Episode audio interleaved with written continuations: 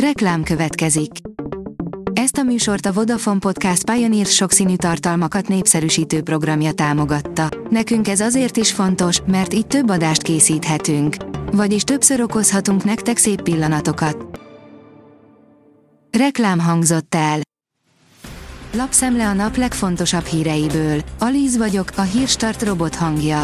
Ma augusztus 8-a, László névnapja van. A Telex oldalon olvasható, hogy az ősfideszes Pesty László szerint ma késsel villával enni nem tudó nerlovagok semmiznek ki tehetséges vállalkozókat. A jobboldali filmrendező egy interjúban azt mondta, a lölőjelenség egyes arcai alanyállítmányt nem tudnak egyeztetni. Megkérdezték Orbánt, hogy mikor megy Kijevbe. A háború kirobbanása óta hazánk miniszterelnöke és külügyminisztere sem talált még alkalmat arra, hogy Ukrajnába menjen, áll a 24.hu cikkében. A Forbes oldalon olvasható, hogy jöhet az ingyenes jogsirogánék törvényjavaslata alapján. A 25 000 forintos támogatás után teljesen ingyenes lehet a jogosítvány a fiataloknak. A 444.hu oldalon olvasható, hogy Oroszországba emigrált a volt osztrák külügyminiszter. A szélső jobboldali Karin Kneissl 2017 és 2019 között volt miniszter, 2018-ban az esküvőjén Putyinnal táncolt, 2020-tól 3 évig pedig a Rosneft igazgató tanácsának tagja volt. A vg.hu szerint népligeti felüljáró elbontása, nem tudnak dönteni, marad a lezárás. A 45 éves budapesti híd vizsgálata több mint 5 hónapja tart. Eredetileg nyár közepére ígérték, hogy feloldják a bevezetett korlátozásokat, de a határidő csúszik.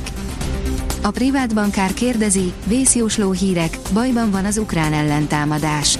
Az ukrán ellentámadás lassan már hónapok óta tart, a nyugati tisztviselők azonban egyre kijózanítóbb tájékoztatásokat kapnak arról, hogy mégis hogyan halad mindez. Binotto hamarosan csapatfőnökként térhet vissza a Forma 1-be. Francia média jelentések szerint már ősszel csapatfőnökként térhet vissza a Forma 1-be a korábban a Ferrarinál évtizedeken át dolgozó Mattia Binotto, írja az F1 világ. A média egy írja, azért nem kérdezték Tiborcz Istvánt a vele készült interjúban Orbán Viktorról, mert a miniszterelnök veje fizetett a beszélgetésért. Az Oktogom magazin csak utólag közölte, hogy fizetett PR-cikk volt a miniszterelnök vejének ingatlan üzleteiről szóló interjú. Lenyomta az e-autók piacán a Teslát a Volkswagen. Ez a bravúr egyelőre csak Európa legnagyobb piacán sikerült a Volkswagennek, nem globálisan, áll az Autopro cikkében. Terv feletti mértékben csökken az üvegházhatású gázok kibocsátása Magyarországon. Az Országos Meteorológiai Szolgálat összesítése szerint Magyarországon az üvegházhatású gázok kibocsátása 2021-hez viszonyítva 7%-kal mérséklődött 2022-ben, az 1990-es bázisévhez képest pedig már 37%-os a csökkenés, áll a kitekintő cikkében. A Hír TV szerint háború Ukrajnában, Zelenszkij nagy hatótávolságú rakétákra adott lerendelést az USA-nak. Vukics Ferenc alezredes, katonai szakértő, Csizmadia Tamás jogász, elemző és Kusai Sándor volt pekingi nagykövet elemezték az Ukrajnában zajló háború fejleményeit. A büntető.com írja, korábbi olasz válogatott kapus állhatja a fradi rohamok útját. Csütörtökön a Konferencia Liga harmadik selejtező körében a Ferencváros a máltai Hamrun-Spartánz csapatával találkozik. Az ellenfél nem lebecsülendő, mert rendkívül rutinos, nemzetközi tapasztalattal jótkán felvértezett játékosokból áll, a magyar bajnoknak pedig még mindig van törlesztenivalója a szurkolói és önmaga felé. Az Eurosport írja, fogynak a kapusok Münchenben, az Inter csábította magához a bajorok hálóőrét. A Bayern Münchentől az Internacionaléhoz szerződött Jan Sommer, a svájci labdarúgó válogatott kapusa.